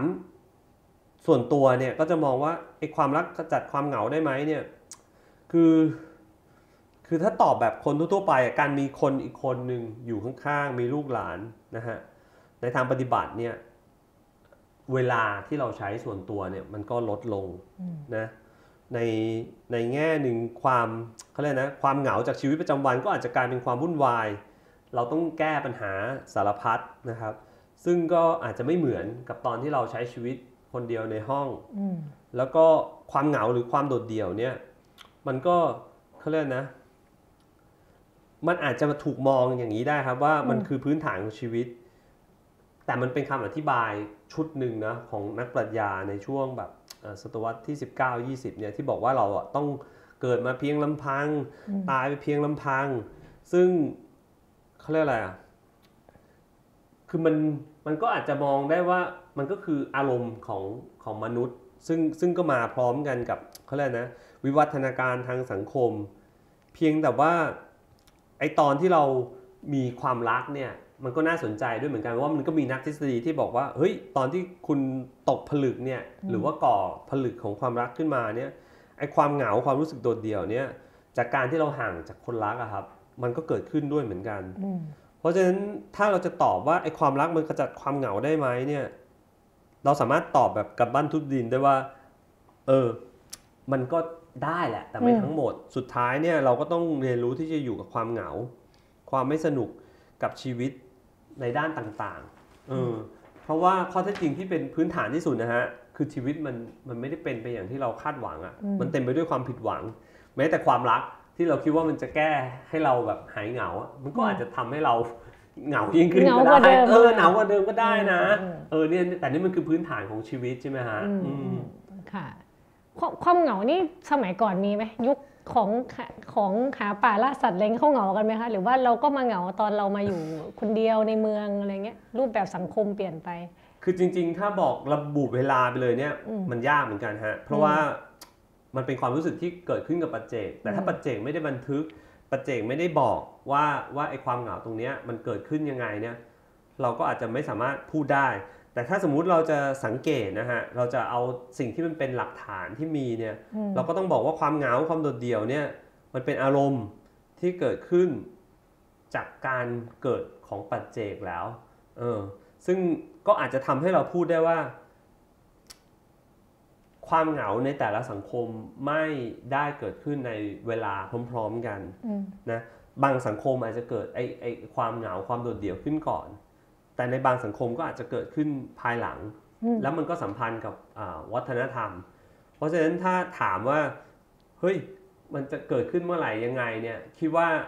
มันก็เป็นเรื่องที่เขาเรียกอะไรนะสามารถฟันธงไปได้ว่ามันก็เกิดขึ้นไปไม่เกิน 300 ปี 400 ปีอะไรอย่างเงี้ยเออที่ที่มนุษย์มันแบบเขาเรียกนะอ่า แยกตัวเองออกมาอือืมมอืมค่ะอาจจะอาจจะสั้นกว่านั้นด้วยซ้ำในบางสังคมอะไรเงี้ยอืมอือืมมมันจะมียุคหนึ่งที่แบบว่าความแบบความมุลคามิ ความอ๋อหว่องกาไวแบบมคือคำว่าหว่องชื่อผู้กำกับเนี่ยหนังแนวผู้กำกับกลายมาเป็นตัวแทนของความเหงาเป็นเป็นคำแทนของความเหงาได้เลยอะไรเงี้ยมันสะท้อนไหมว่ายุคสมัยที่คนคลั่งมุลคามิกันสมัยที่คนคลั่งหนังหว่องกันเนี่ย มันมันสะท้อนเรื่องพวกนี้ไงบ้างเนี่ยน่าสนใจมากเลยเพราะว่าไอ้ความเหงาในโลกวรรณกรรมในโลกภาพยนตร์เนี่ยมีใครนึกย้อนไปบ้างว่าก่อนวงกไวเนี่ยต้นศตวรรษที่ 20แม่งมีมาแล้วอะอ้าวเหรอมีมีมันมีมาแล้วฮะก็คือเออมันพูดถึงไอ้สังคมผู้ใช้แรงงานสังคม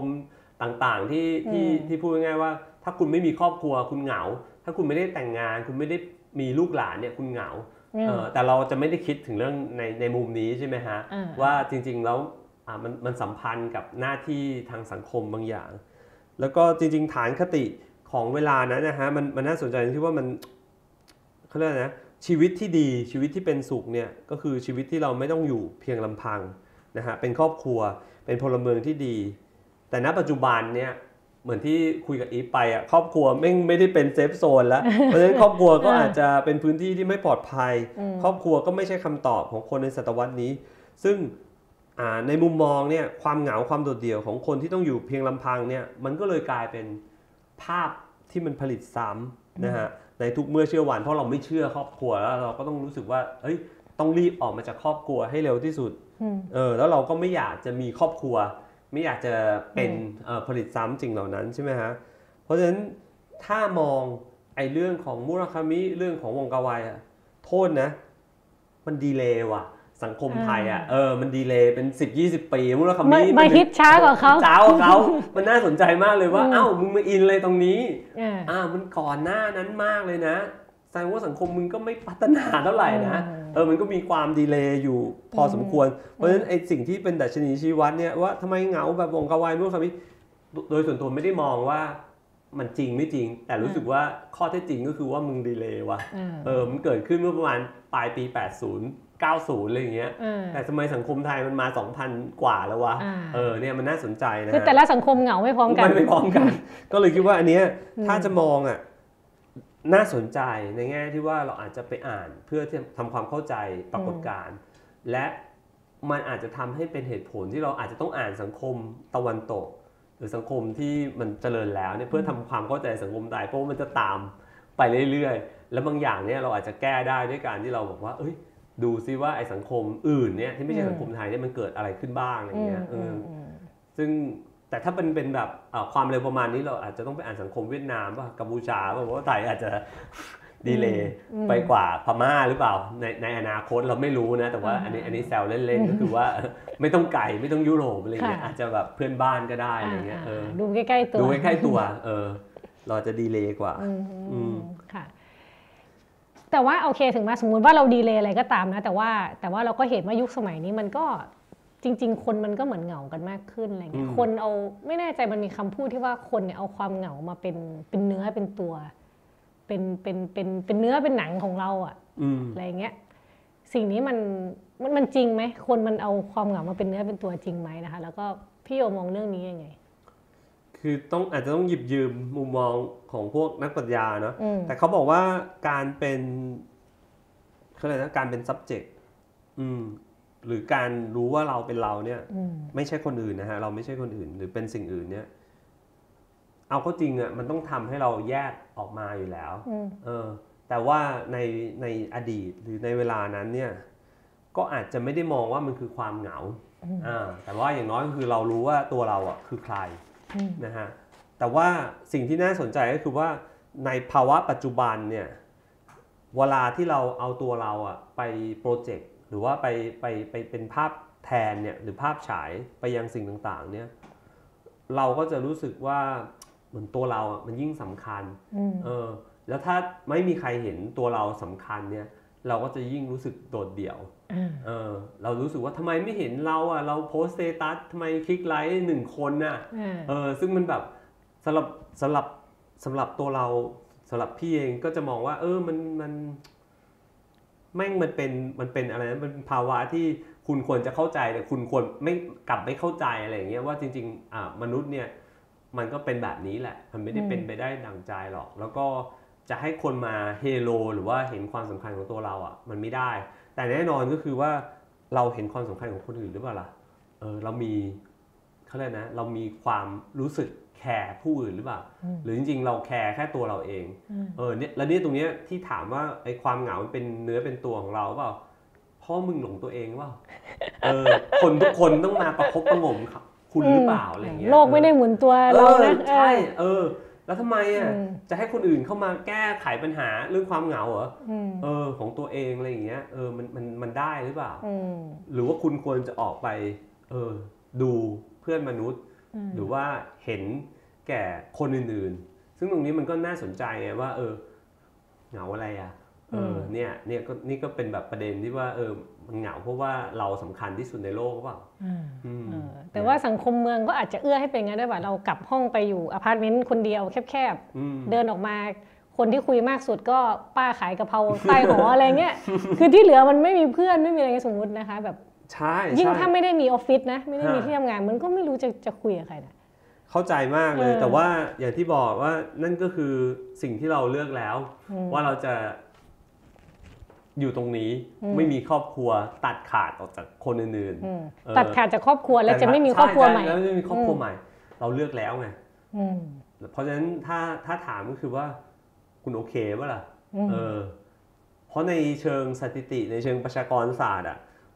ชิบหายแน่นอนอืมถูกป่ะหนึ่งสองคนมีลูกสองคนเนี่ยยังเท่ากับเขาเลยกนะทดแทนคนเดิม แต่ถ้าไม่มีลูกเลย หรือลูกหนึ่งคนอืมก็หายไปติดลบติดลบอืมอืมเนี่ยมันก็เป็นแบบเรื่องที่มันไม่โรแมนติกเลยอะคือแบบว่ามึงจะกู้ชาติว่าล่ะมึงจะแบบว่าเออกู้ประชากรหรือเปล่า หรือจะหว่องกาไวใช้ชีวิตโดดเดี่ยวอืมเนี่ยมันก็จะเป็นแบบเป็นปัญหา แต่เข้าใจสิ่งที่อีฟบอกนะว่า ถ้ามันเป็นปัญหาทางเศรษฐกิจอะอืมจะมีลูกยังไงอืมคนทุกคนก็จะคิดถึงต้นทุนในการใช้ชีวิตให้ไปโทษระบบทุนนิยม เพราะว่าเราจะมีนึกออกไหมเราจะคิดเรื่องของเงินอืมเราจะคิดเรื่อง เอ้ย จะมีเงินส่งลูกเรียนหรือเปล่า หรือว่ารัฐสวัสดิการมันมีดีหรือเปล่าอืมหรืออย่ามีเลยประเทศนี้คือแบบว่าลูกอะเออเพราะว่าประเทศมันไม่น่าอยู่อืมเนี่ยเนี่ยมันก็จะเป็นสิ่งที่ทำให้รู้สึกว่าสุดท้ายเนี่ยมัน มันก็อาจจะกลับไปสู่คำตอบเดิมนั่นแหละว่าเออก็ก็อย่ามีใครเลยเออครอบครัวอะไรอย่างเงี้ยเนี่ยมันก็จะกลายเป็นสิ่งที่อย่างที่บอกมันก็ต้องโดดเดี่ยวไปเออในที่สุดอืมโอเค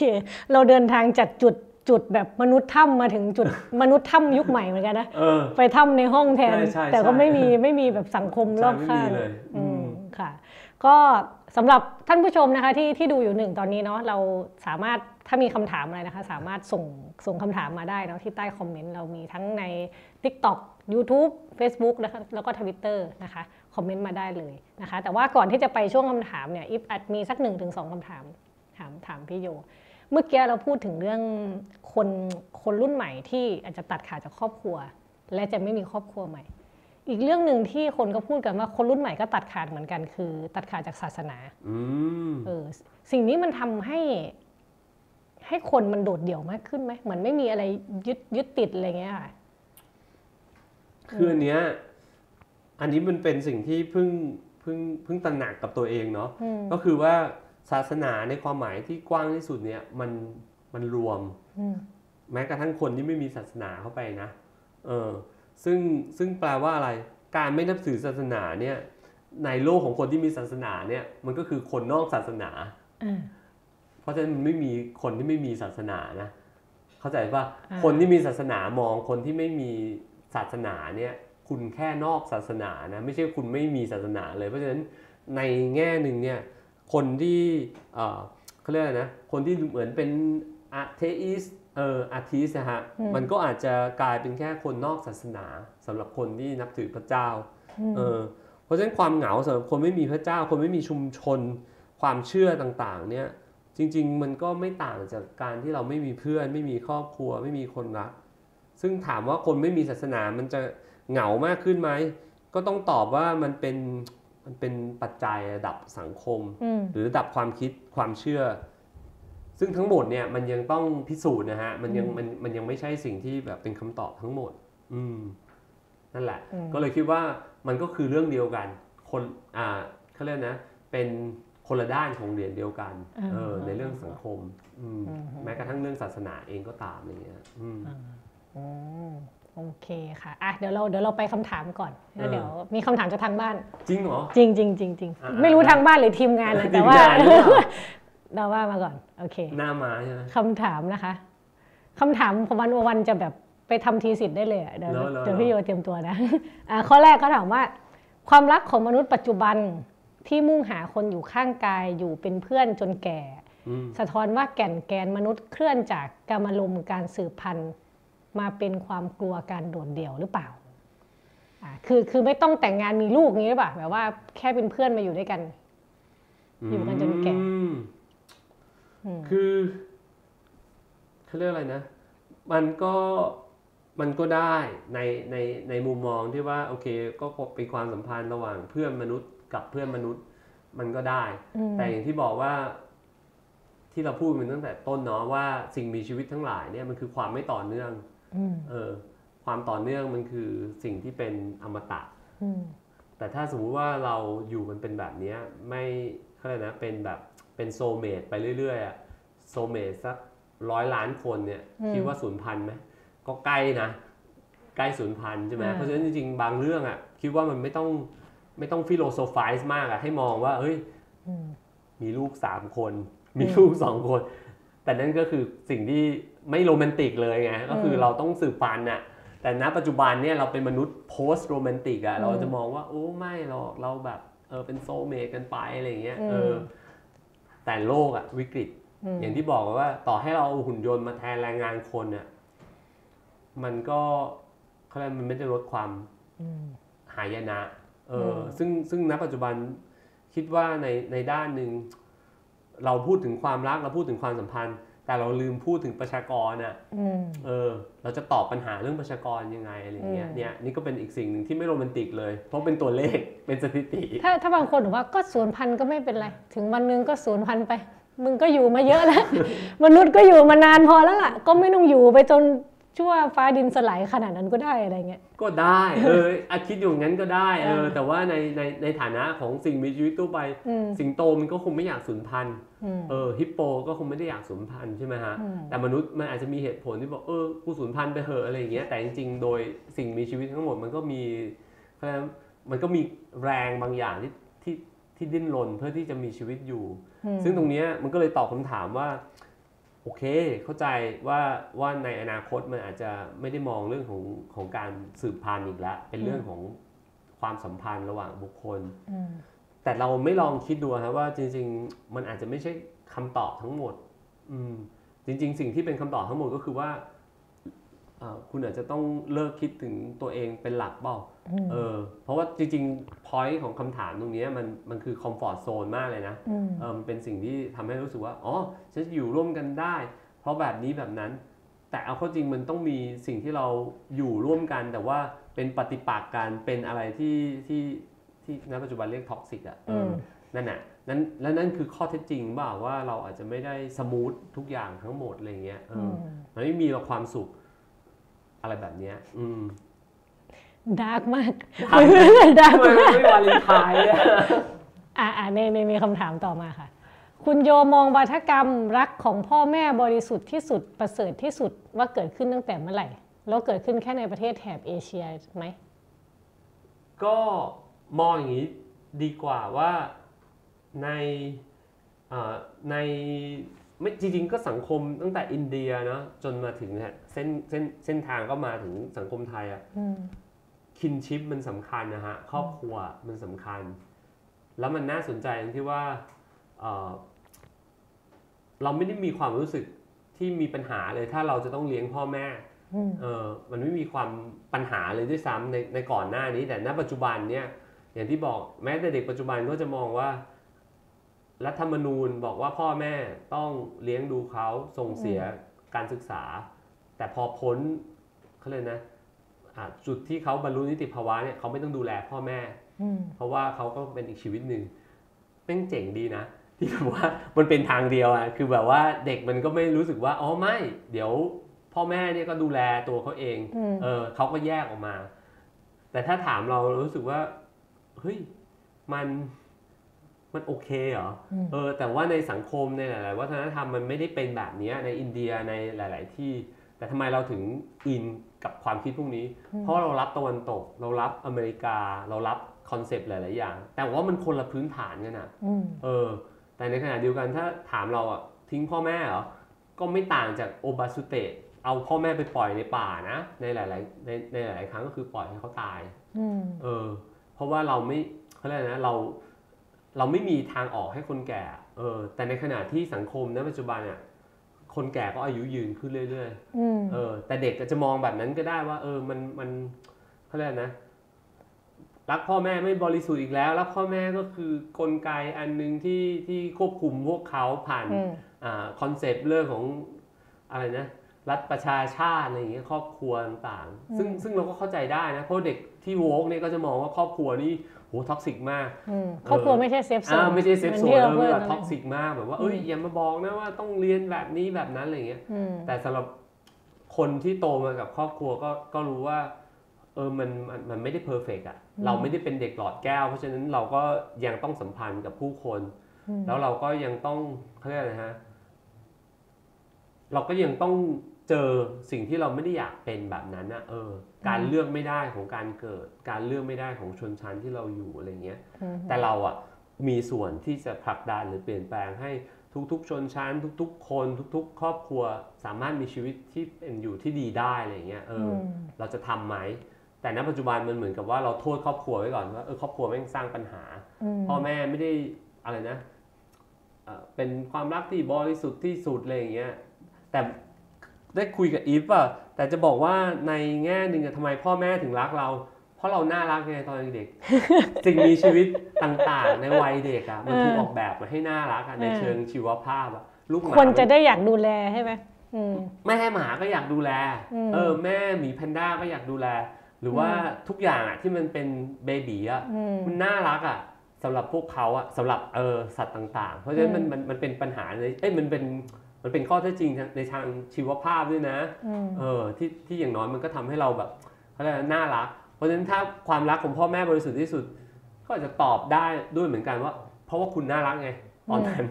เออแต่ถ้าณปัจจุบันเนี่ยก็อาจจะมีเงื่อนไขมีปัจจัยต่างๆ ที่แตกต่างไปอืมอืมค่ะบางคนก็บอกว่า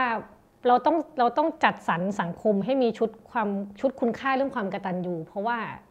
ถ้าไม่กตัญญูต่อกันเนี่ย ระบอบสังคมมันไม่มีอะไรไปไปไปซัพรองพอร์ตรับไปรองรับคนผู้สูงอายุในวันใดวันหนึ่งอะไรอืเงี้ยมอืมแต่ในแต่ในประเทศที่มีรัฐสวัสดิการที่ดีก็อาจจะไม่ต้อง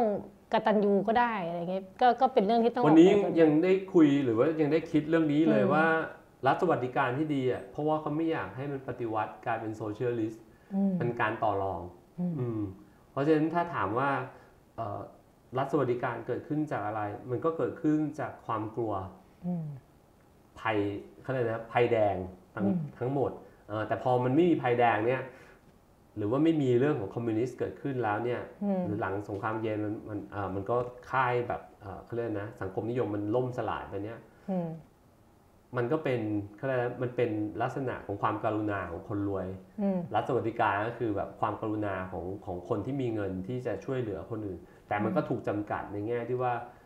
อ่ากูให้ในสิ่งที่กูให้ได้ แต่ถ้ากู ไม่อยากให้กูไม่ให้อ่าออเป็นเพยดานสูงสุดเป็นเพที่ดานให้สูได้งสุดที่อืมคนชนชั้นล่างจะได้รับอืมเออเพราะฉะนั้นจริง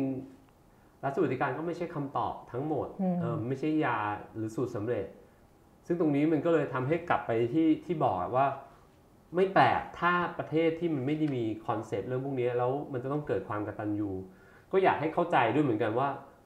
มันก็ไม่ได้แย่ขนาดนั้นเออมันไม่ได้ล้าหลังขนาดนั้น แต่มันอืมเป็นกลไกบางอย่างที่ที่ ที่เพื่อความเออที่เพื่อความอยู่รอด เอออมมันก็ต้องเกิดขึ้นโดยปริยายอะไรอย่างเงี้ยฮะอือืมมอืมอืมโอเคมันวาเลนไทน์ตรงไหน อันนี้ดูลงคำถามนี้ว่าจะเป็นยังไงคำถามต่อไปนะคะ ในยุคสมัยที่หลายคนมองว่าความสัมพันธ์บางประเภทเป็นปัญหาอืมเช่นความสัมพันธ์เชิงชู้สาวระหว่างครูกับนักเรียนอืมคุณมองเรื่องเหล่านี้อย่างไร คิดว่าความรักควรมีข้อควรระวังอะไรบ้าง สถานะนะสถานะที่มันไม่เหมาะสม เรื่องเนี้ยอืมยาวแต่ถ้าพูดเนี้ยอาจจะโดนกลุ่ม woke มาถล่มได้นะอ่าแต่จะบอกว่า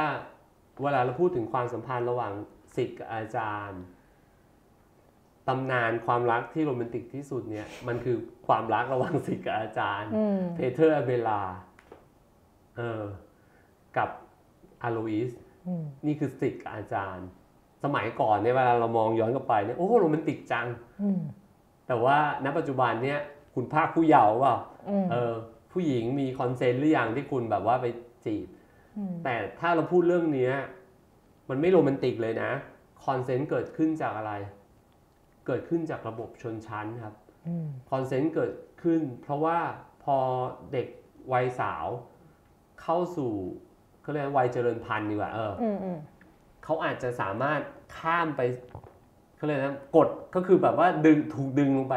ด้วยการไปมีเพศสัมพันธ์กับคนที่ชนชั้นล่างกว่าอ่าเพราะฉะนั้นมันก็ต้องกำหนดว่าเฮ้ยคุณก็ต้องเรียน คุณก็ต้องมีอ่าวัยวุฒิภาวะก่อน แต่อืมจริงๆ ไม่ใช่อะไร มันคือการชะลออมไม่ให้มันเกิดการอ่าข้ามชนชั้น หรือโดนดึงกลับไปที่ข้างล่าง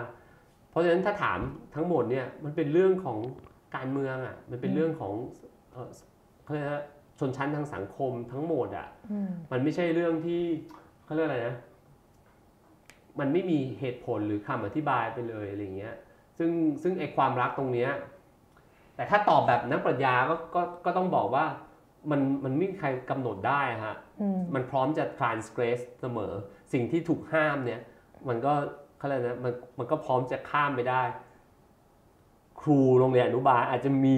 ความรักกับเด็กอนุบาลใช่ไหมในในฝรั่งเศสมันก็เกิดขึ้น เพราะฉะนั้นมันมันก็จะเป็นสิ่งที่รู้สึกว่า โหแม่งน่ากลัวว่ะอืมถ้าเรามองในมุมของของโลกปัจจุบันที่บอกเฮ้ยเด็กมันยังไม่มีวุฒิภาวะเลยอืมแต่สมัยก่อน 12 13 นี่มันมีวุฒิภาวะยัง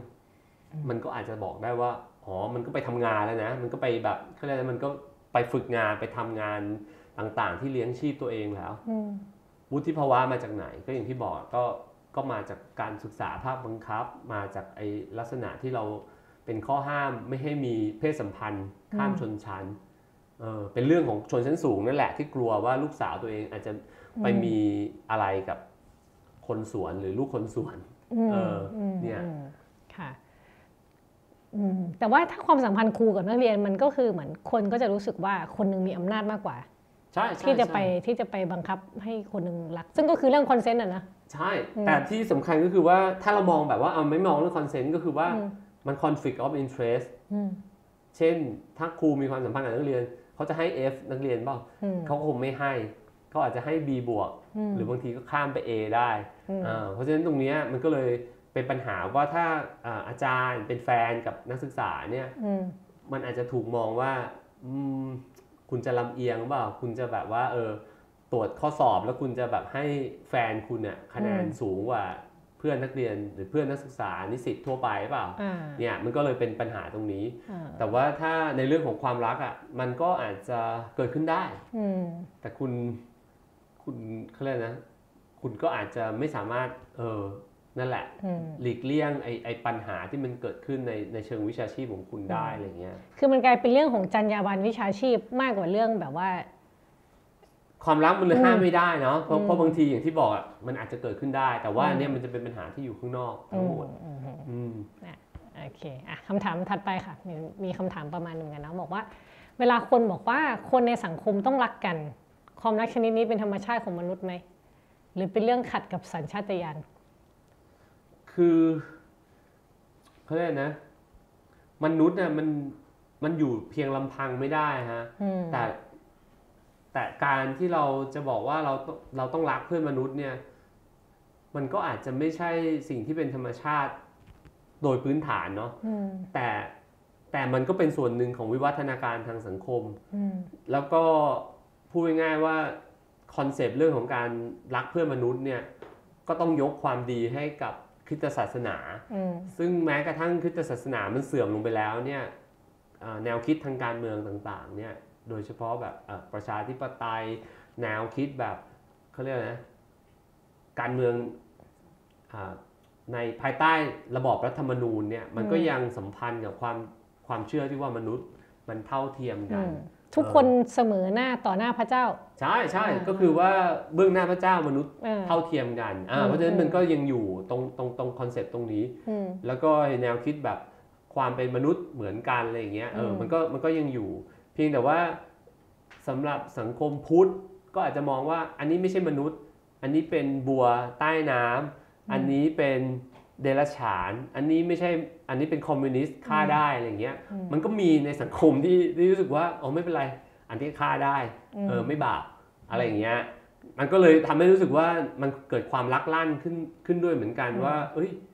ไม่เป็นไรอันเนี้ยได้ ยิงมันไปเลย เออฆ่ามันไปเลย แต่ในขณะที่เอ่อ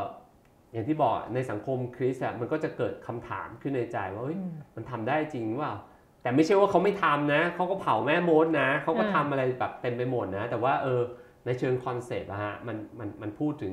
ความ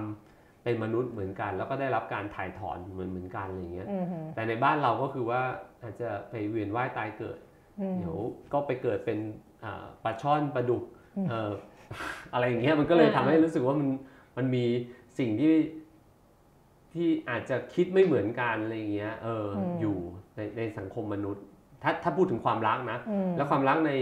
ในโลกอ่าแบบชาวพุทธอะไรเงี้ยก็ไม่ใช่สิ่งสำคัญด้วยอืมเออเพราะว่ามันคือความไม่เที่ยงแท้แน่นอนอืมจริงๆ ดีที่สุดก็คือไม่มีความรักาต่อกันเลยหรือเปล่าอะไรเงี้ยเออแต่ชาวพุทธก็จะมีแบบว่าให้เมตตาต่อคนอื่นอะไรเงี้ยอ่มากกว่าแต่ขไเป็นรียความเมตตารักเนอะเขาใช้อืมคำว่าเมตตาอืมอืมโอเคก็จริงๆเป็นอาจจะเป็นเรื่องที่ต้องฝึกด้วยป่ะคะพอพูดแบบนี้ พอเป็นเรื่องทางศาสนามันเราก็ต้องฝึกว่า เราต้องรักเพื่อนมนุษย์แต่จริงๆเราอาจจะไม่ได้รักกันเท่าไหร่ เรารักก็ได้แต่ว่าเออเขาต่างกว่าเราอ่าเออเขาไม่เท่าเรา เอออมเขาเขาอาจจะแบบเราเอ็นดูไม่ไม่ใช่เราเกิดความเวทนาเขาอ่าเออ ซึ่งก็ใน concept แบบอย่างที่บอกอะในศาสนาอะคริสต์อย่างเงี้ยมันมันเวทนากันไม่ได้อืมมนุษย์มันล้วนแล้วแต่มีบาปทั้งนั้นอะไรอย่างเงี้ยฮะเออซึ่งตรงนี้มันก็เลยทำให้รู้สึกว่า เออมันก็น่าสนใจด้วยเหมือนกัน เราไม่ได้เป็นคริสต์อืมแต่ concept ในความในเรื่องของความรักในเรื่องของความคิดหรือปรัชญาต่างๆ เนี้ยมันก็หนีไม่พ้นอะเอออมเนี่ยแหละ เวลาที่เราจะทำความเข้าใจนะฮะโลกอืมโลกปัจจุบันหรือการเมืองต่างๆ มันก็ต้องดูว่ามัน frame frame ใช่แบบไหน frame ด้วยใช่อะไรมันเป็นนะเออมันเป็นอื frame อื frame ความคิดนะฮะอืม framework ต่างๆที่ที่ที่เราคุยกันอยู่อืมซึ่งหนีไม่พ้นนะจริงๆ ก็อย่างที่บอกว่า เวลาเราพูดถึงตัวเรา ตรงข้ามก็คือพระเจ้า ตรงข้ามก็คือความเป็นนิรันดร์ตรงข้ามก็คือสิ่งที่ที่เราแบบเขาเรียกอะไรนะ มันคือชีวิตที่อมตะเออหรือความจริงที่มันแบบเป็นความจริงที่เป็นนิรันดร์ส่วนเราเนี่ยเป็นแค่เสี้ยวส่วนหนึ่งเออของของเวลาตรงนั้นอืมซึ่งในโลกของการเวียนว่ายตายเกิดเราอาจจะไม่ได้คิดตรงนี้ เรารู้สึกว่าเออหลุดพ้นก็หลุดไปอืมแต่แต่จริง ๆ ในโลกของของ ของยิวคริสต์อิสลามเนี้ยมันเป็นเส้นตรงอะ่ะอืมเออมันมีวันจบอะไรอย่างเงี้ยอืมเออมันก็จะมองกันอีกแบบหนึ่งอืมอืมอืมโอเคอะเหลืออีกสองคำถามค่ะเดี๋ยวมนุษย์เจอความเจ็บปวดจากความรักซ้ำแล้วซ้ำเล่าทำไมจึงไม่เรียนรู้ หรือมองว่าเรื่องนี้เป็นอันตรายที่ต้องหลีกเลี่ยง เหมือนหลีกเลี่ยงการตกหน้าผา อันเนี้ยอืมเร็วๆนี้เพิ่งเพิ่งเจอคำอธิบายที่น่าสนใจมากเลยฮะ มันก็จะเป็นพวกตระกูลเดียวกับจอร์จปาตายนะเป็นอืมเป็นคนในในในในวัยในในวัยหรือว่าในยุคเดียวกัน เขาพยายามจะอธิบายว่าลึกๆในตัวเราอะครับมันมีสิ่งที่คล้ายๆ ที่เราเรียกว่าวิญญาณหรือโซลอยู่อืมแต่ในจริง ๆ มันไม่ใช่โซลแบบโซลแบบเอ่อที่มันเขาเรียกนะเป็นเป็นเป็นลักษณะสปิริชวลหรอกแต่พูดง่ายๆมันคือคล้ายกับจิตที่มันอยู่ข้างในลึกๆอืมและ มนุษย์เนี่ยมีชีวิตอยู่ได้ด้วยการที่ตัวเขาอะจริงๆมีแรงขับบางอย่าง ซึ่งแรงขับตรงเนี้ยมันก็คือพยายามที่จะเหมือนปฏิสัมพันธ์ไอโซนี้แหละอืมแต่ว่ามันไม่เคยเป็นทิศทางเดียวกันเลย มันเป็นแบบความหลากหลายแตกต่าง แล้วก็ภายในตัวเราเนี่ยมันก็เต็มไปด้วยความขัดแย้งเออเพราะฉะนั้นมนุษย์หนึ่งคนเนี่ยมันสามารถคิดได้หลายแบบอารมณ์หลายแบบ แล้วก็ ไม่มีความแน่นอนอืมเออในหลาย ๆ ครั้งนะฮะแต่สิ่งที่เอ่ออีฟพูดเนี่ยว่าทำไมต้องมีความรักใช่ไหมฮะอืมมันอธิบายอย่างนี้ครับว่าพอมนุษย์มันเต็มไปด้วยแรงขับที่มันมันมันขัดแย้งกันเนี่ยมันมีสิ่งหนึ่งที่เราเรียกว่าเป็นเหมือนกับเป็นไฟนำทางนะครับอืมมันเรียกว่าแฟนตาซัมสิ่งนี้เราไม่รู้มันคืออะไร แต่มันทำให้ไอแรงขับที่มันหลากหลายอะครับ มันโฟกัสอยู่ที่จุดเดียว เออเพราะฉะนั้นตรงจุดเนี้ยไม่รู้มันมีอยู่หรือเปล่า แต่มันทำให้มนุษย์เนี่ยรักในบุคคล รักในสิ่งต่างๆเนี่ยในจุดเดิม เพราะฉะนั้นเราก็จะตกหลุมรักคนประเภทเดิมๆ อาจจะเปลี่ยนไปนิดหน่อย แต่เราก็จะแบบพลาดเหมือนเดิมอืมๆเออชอบคนนี้จังเลยอะไรอย่างเงี้ยอืมคนนี้แบบเอ่อเป็นแบบนี้ แล้วคนใหม่ก็ยังเป็นแบบนี้อยู่อืมมันก็เลยไม่หนีไปไหน เออไอสิ่งเนี้ยมันมันมันเรียกว่าเป็นแฟนตาซัมของเราอะไรเงี้ย เอออืมนี่แหละอืมอืมจริงๆ มีคำถามสุดท้ายโผล่มา แต่ว่าอิฟจะเก็บไว้ถามรวบเป็นคำถามสุดท้ายที่อิฟจะถาม แต่ว่ามีคำถามที่ถามต่อจากเรื่องเมื่อกี้คือมนุษย์เหมือนกับก็คือเรียนรู้ไปใช่ไหมเอ่อทำเรื่องเดิมๆซ้ำๆอะไรเงี้ยแล้วก็มีคำพูดที่ว่า สิ่งคือแม้แต่มนุษย์จะไปดาวอังคารดวงจันทร์อะไรกันเนี่ย แต่มนุษย์ก็ไม่สามารถจัดการความรักได้อะเหมือนกับเป็นสิ่งที่เราจะพ่ายแพ้มันตลอดเวลาค่ะพี่โยก็เลยอยากรู้ว่ามันมันจะมีวันที่มนุษย์จะเอาชนะความรักได้ไหมอืมเหมือนเราเอาชนะ หรือมันคือเรายังเอาชนะแรงโน้มถ่วงได้เลยนะทุกวันเนี่ยขึ้นเครื่องบินเนี่ยเราชนะความรักได้ไหมคะที่เราพูดทั้งหมดเนี่ยอืมเราอาจจะต้องขึ้นหมายเหตุว่ามันเป็นทฤษฎีหมดเลยอะ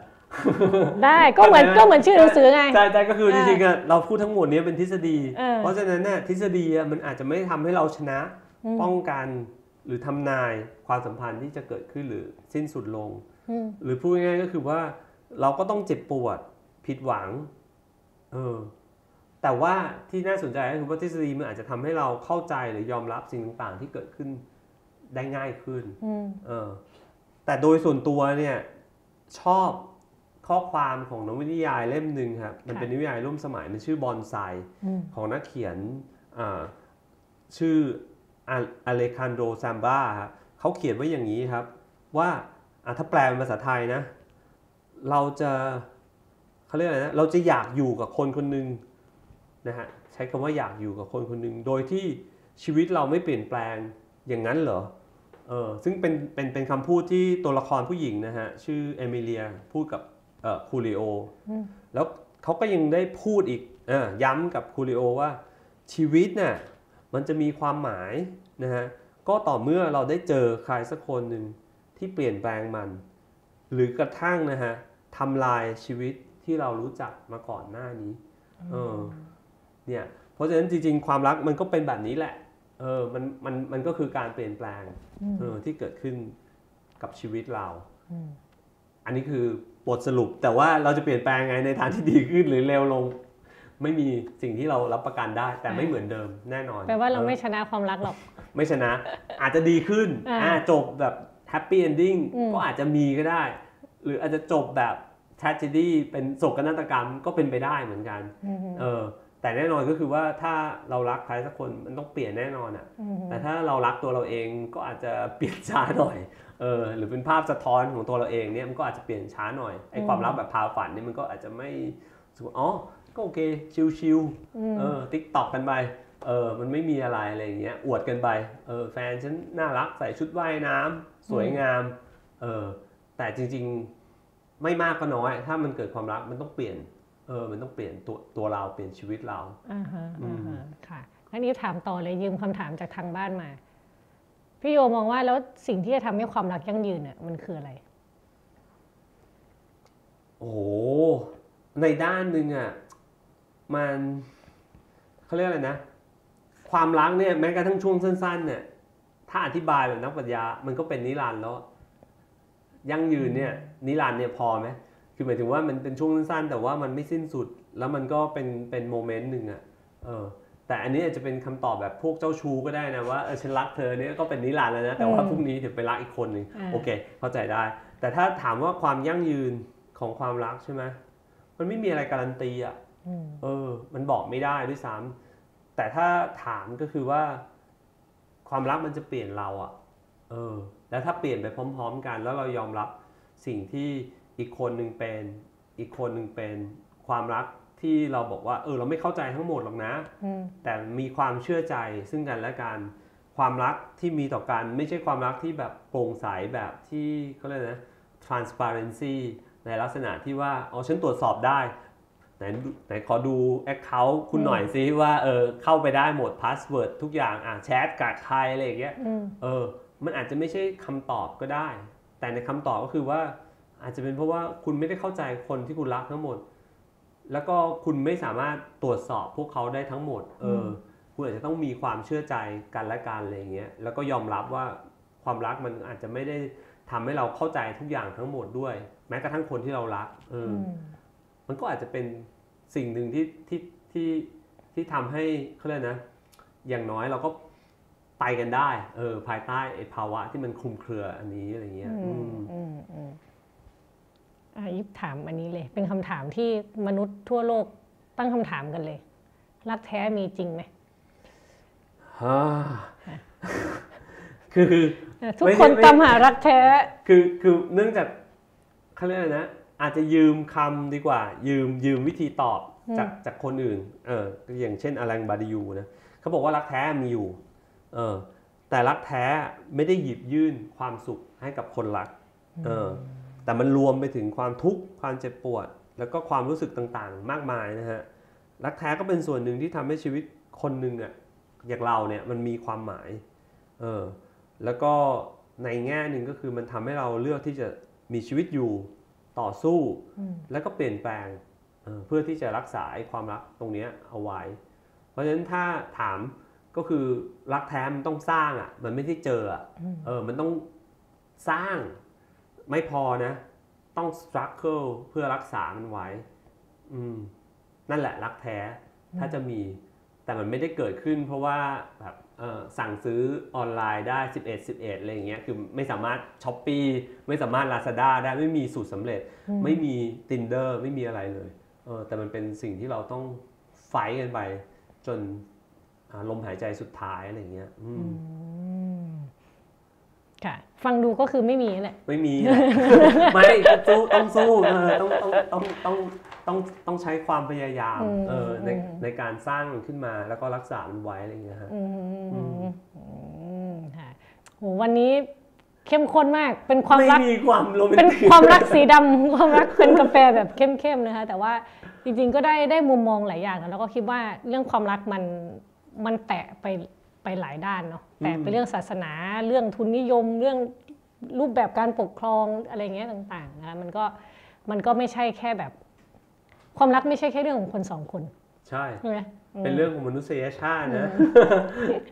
เป็นเรื่องของสังคม เป็นเรื่องของอะไรต่างๆ มากมายอือืมมค่ะ วันนี้ก็ต้องขอบคุณพี่โยมากๆนะคะ อยากจะมีทิ้งท้ายอะไรหน่อยไหมนิยามนิยามความรัยากวยาวไปแล้วเออแต่ขอบคุณเหมือนกันครับเพราะว่าเออก็ทำให้ได้ทบทวนตัวเองว่า เออ ก็เขาเรียกอะไรนะ บางอย่างก็ทำให้ได้กลับไปอ่านทำให้ได้กลับไปค้นด้วยเหมือนกันว่าเอออมไอ้ที่เขียนเขียนๆไปนี่มั่วเปล่า ไม่ไม่ถึงขนาดนั้นแต่ว่าค่ะเออเออนั่นนะครับก็ขอบคุณครับขอบคุณอีฟเหมือนกันที่ชวนค่ะมาคุยค่ะขอบคุณพี่โยขอบคุณพี่โยมากครับๆนะคะแล้วก็ถ้าสำหรับท่านผู้ท่านผู้ชมนะคะ ถ้าเกิดอยากอ่านเรื่องความรักมากกว่านี้เนาะพี่โยมีหนังสือพิมพ์กับแซลมอนเนาะเออในความรักเราต่างเป็นนักทฤษฎี นะคะอืมยังมีอยู่ไหมให้หมดสต็อกไปยังเนี่ยน่าจะน่ายัจะงขายพอดีมีบ้างไม่รู้เหมือนกันเออค่ะแต่น่าจะยังมีอยู่ครับค่ะก็เอออาจก็ลองไปดูในเว็บไซต์หรือว่าร้านร้านหนังสือได้นะคะ วันนี้ก็ขอบคุณพี่โยมากๆนะแล้วก็ขอบคุณท่านผู้ชมนะคะ ที่อยู่ด้วยกันจนจบรายการนะคะ แล้วก็วันพฤหัสนี้ค่ะอ่าไม่ใช่ใกล้ๆนี้นะคะ ให้เตรียมพบกับรายการวันวันโพสคลิปนะคะ คุยข่าวนอกสคริปต์กับวิสุทธ์คมวัชรพงศ์นะคะ เราจะมาในรูปแบบใหม่โฉมใหม่ แต่ว่าเป็นยังไงได้อุบไว้ก่อน วันนี้มาเกริ่นเกริ่นให้ดูก่อนนะคะถ้าเกิดว่าแฟนๆรายการคอการเมืองเนี่ยอยากจะติดตามเนี่ย confirm ว่าโฉมใหม่เนี่ยเข้มข้นแน่นอนนะคะ ก็วันนี้ขอบคุณทุกท่านค่ะ รายการ 101 One-on-One ก็จบเพียงเท่านี้ สวัสดีค่ะ สวัสดีครับอ่าขอบคุณครับ